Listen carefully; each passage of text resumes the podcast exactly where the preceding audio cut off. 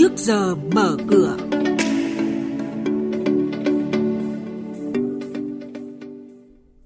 Thưa quý vị và các bạn, dự kiến tổng hạn mức giao dịch của một ví điện tử cá nhân tối đa là 20 triệu đồng trong một ngày và 100 triệu đồng trong một tháng. Không đăng ký giao dịch, bánh kẹo Hải Châu bị phạt hơn 400 triệu đồng. VN Index đảo chiều tăng điểm. Đó sẽ là những thông tin đáng chú ý có trong trước giờ mở cửa ngay sáng nay. Vâng thưa quý vị và các bạn, Trung tâm Thông tin Tín dụng Quốc gia đã ban hành quyết định về việc giảm giá các sản phẩm thông tin tín dụng. Từ ngày 1 tháng 5, các sản phẩm thông tin tín dụng sẽ có mức giảm 10% so với mức giá hiện hành. Ngoài ra, so với mức giá sản phẩm tương ứng cung cấp cho tổ chức tín dụng, quỹ tín dụng nhân dân và tổ chức tài chính vi mô được giảm thêm 20%. Ngân hàng chính sách xã hội được giảm thêm 50%. Ví điện tử dự kiến chỉ được giao dịch tối đa 20 triệu một ngày. Đây là một trong những nội dung được Ngân hàng Nhà nước đưa ra trong dự thảo thông tư sửa đổi, bổ sung một số điều của thông tư số 39 về hướng dẫn dịch vụ trung gian thanh toán. Cụ thể, Ngân hàng Nhà nước quy định tổng hạn mức giao dịch của một ví điện tử cá nhân, bao gồm giao dịch chuyển tiền từ ví điện tử sang ví điện tử khác và giao dịch thanh toán cho các hàng hóa, dịch vụ hợp pháp, tối đa là 20 triệu đồng trong một ngày và 100 triệu đồng trong một tháng. Hôm qua, Ngân hàng Thương mại Cổ phần Tiên Phong TPBank đã tổ chức Đại hội đồng cổ đông thường niên 2019. Năm 2018, lợi nhuận TPBank tăng gấp 6 lần so với năm 2013 và là năm đạt lợi nhuận cao nhất từ trước tới nay. Năm 2019, TPBank đặt mục tiêu lợi nhuận trước thuế 3.200 tỷ đồng, tăng 41% so với năm 2018. Mới đây, TPBank đã trở thành một trong số ít các ngân hàng hàng đầu tại Việt Nam được Ngân hàng Nhà nước công nhận tuân thủ sớm Basel II. Điều này cho thấy ngân hàng đã có hệ thống quản trị rủi ro theo chuẩn mực quốc tế.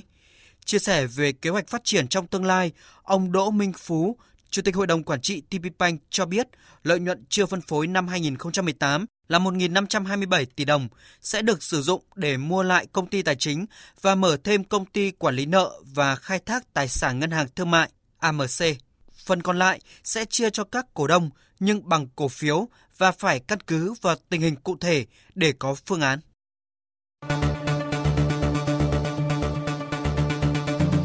Quý vị và các bạn đang nghe chuyên mục Trước giờ mở cửa, phát sóng trên kênh Thời sự VV1 từ thứ 2 đến thứ 6 hàng tuần.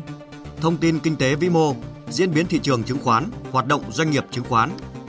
Trao đổi nhận định của các chuyên gia với góc nhìn chuyên sâu, cơ hội đầu tư trên thị trường chứng khoán được cập nhật nhanh trong Trước giờ mở cửa.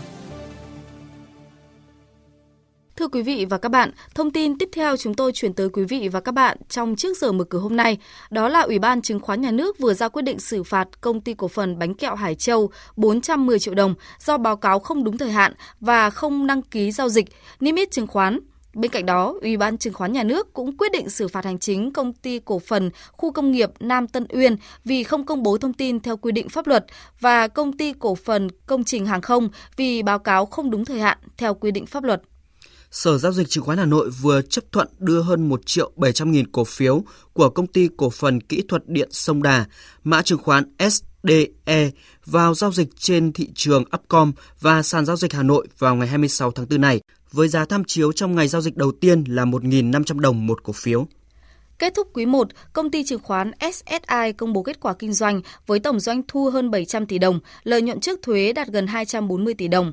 Đại diện SSI cho biết, trong quý này, thị trường thiếu vắng những thông tin hỗ trợ rõ ràng cũng như các thương vụ IPO đình đám, khiến cho thanh khoản giảm sút. Bên cạnh đó, giá trị giao dịch của các nhà đầu tư nước ngoài cũng giảm 36,2% so với cùng kỳ. Về diễn biến trên thị trường chứng khoán hôm qua, phiên giao dịch chiều sôi động hơn hẳn so với phiên sáng khi dòng tiền hoạt động tích cực hơn giúp VN Index đảo chiều tăng điểm với thanh khoản cải thiện. Chốt phiên chiều qua, VN Index tăng 2,14 điểm lên 968 điểm. Sàn Hà Nội cũng đảo chiều tăng điểm thành công trong phiên chiều. Chốt phiên HNX Index tăng 0,66 điểm lên 106,29 điểm. Chuyên gia chứng khoán Đỗ Đình Tứ, trưởng phòng quan hệ nhà đầu tư, công ty chứng khoán Tân Việt nhận định về thị trường chứng khoán trong những phiên giao dịch gần đây.